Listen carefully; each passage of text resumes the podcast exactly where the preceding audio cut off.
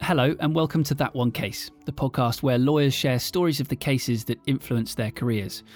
My guest today is John Pfeiffer of Pfeiffer Law. Operating out of Santa Monica, John and his firm specialise in entertainment law, with a large focus on the still evolving practice of representing social media clients. In this episode, John tells us about the case involving the cast of Happy Days and how the publicity he gained from it took his firm into the wild west of entertainment law. What do you think is the, the single most important skill of being an effective and successful lawyer? Being able to talk. And that sounds so, so basic.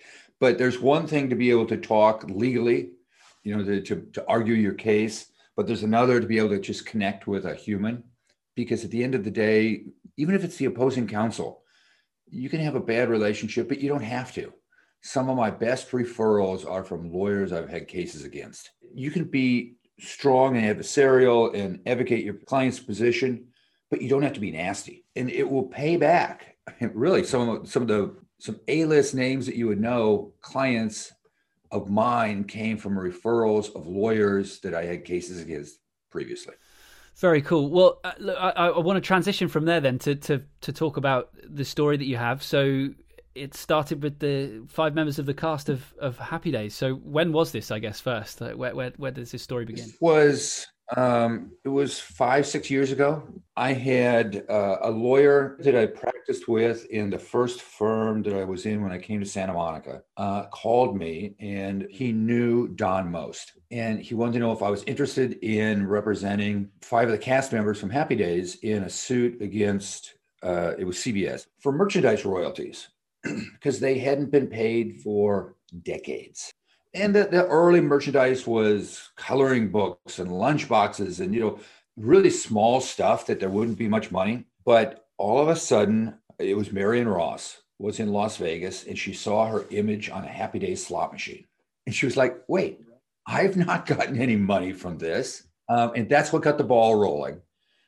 so I got a call from a friend of mine that uh, knew Don Most, and they said, "Would you represent us?" And I said, "Sure." And we got together with the cast. You know, it was like a reunion when we got in the first conference room. They hadn't seen each other for you know a long time in person.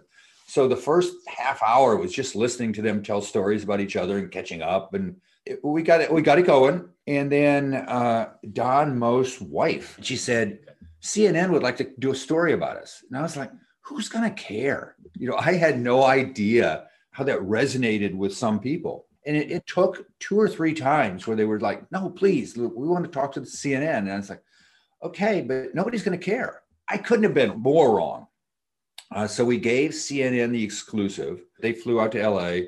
We sat down in a 50s diner appropriately, and they did interviews of the cast and they interviewed me. And it ran on the day we filed the lawsuit it was a circumstance where everything broke right for us in the sense of our segment ran, I think, seven times, which meant that the national press, all the other national press picked it up. And from then on, I mean, for the next couple days, all I did was interviews, which surprised me because I, I mean, I had not expected this reaction at all. And then as the case wound its way through the courts, I put all of the merchandise that I could find, all the Happy Days merchandise, out on my conference table and there were DVDs. And in Hollywood, no studio had ever paid merchandise royalties for DVDs. They said, no, that's residuals. So all you're going to get are residual rights and uh, for replaying the show. And those are pennies. I mean, it's just pennies. And I made the argument no, DVDs, if you have the image of the cast member on the cover, that's using their name, image, and likeness. That's different from their performance. And the other the, the other lawyers were like, no, no, no, no, no, no, no one does that. So they filed a motion for summary judgment. And for the non-lawyers who are listening to this, it's a motion that basically says, as a matter of law, you lose. Even if your facts are right, you lose. And I, in opposing it, couldn't find any entertainment cases that said DVDs are merchandise, but I went to criminal statutes where it was a statute that said if you steal merchandise, that uh, is a felony. And I found a couple criminal cases where people had broken into a Walmart. Um, and the judge, I remember at the hearing, the judge was like, I agree with that. DVDs are merchandise. And the case settled within two days after that. Now, how it changed my practice is prior to that, I had only done litigation. And I don't know why doing a litigation case, why that suddenly would make people think that I could do transactional work. But within a month or so, people started calling me with their transactional work. Now, fast forward six, seven years, half of my practice is transactional. It's it's been kind of fun because if you've litigated all of these issues all over the years, you know what the sticking points are.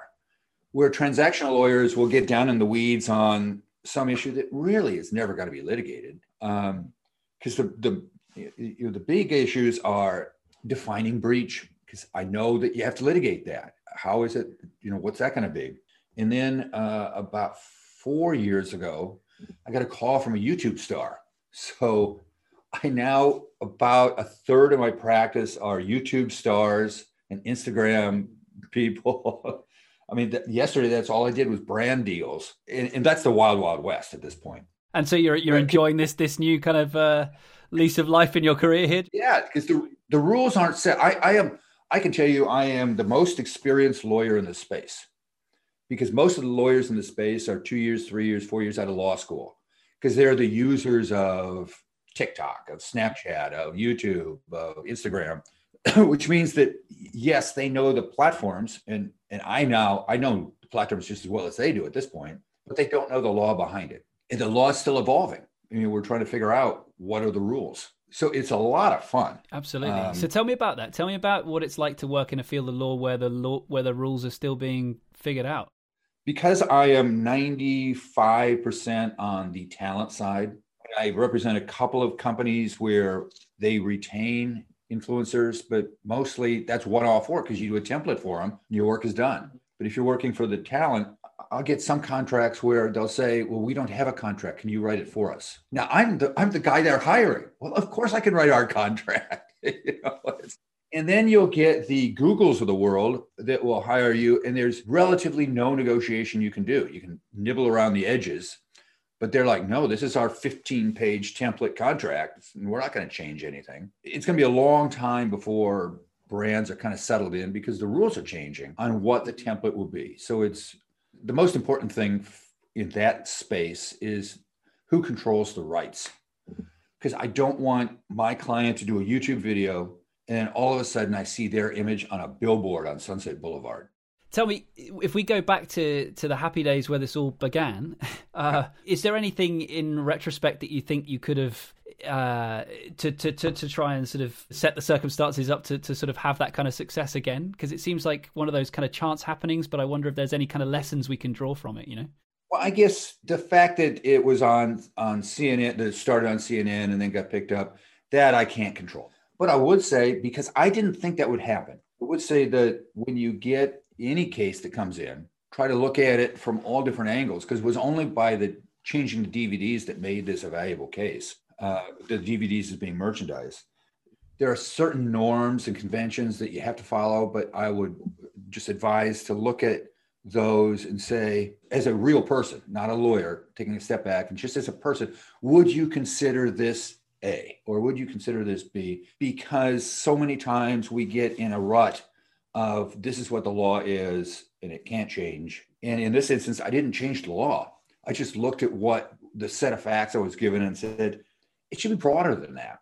So, I mean, the advice would be that you, are never going to know what's what might take off and run on a case, but certainly I would take a fresh look, you know, to not say, well, you know, if you're doing personal injury, well, this is a car crash case. There's this, you know, there's nothing more than a car crash. Um, sometimes there may be more than a car crash. It's it's to take that step back and just try to look at it with a fresh eye.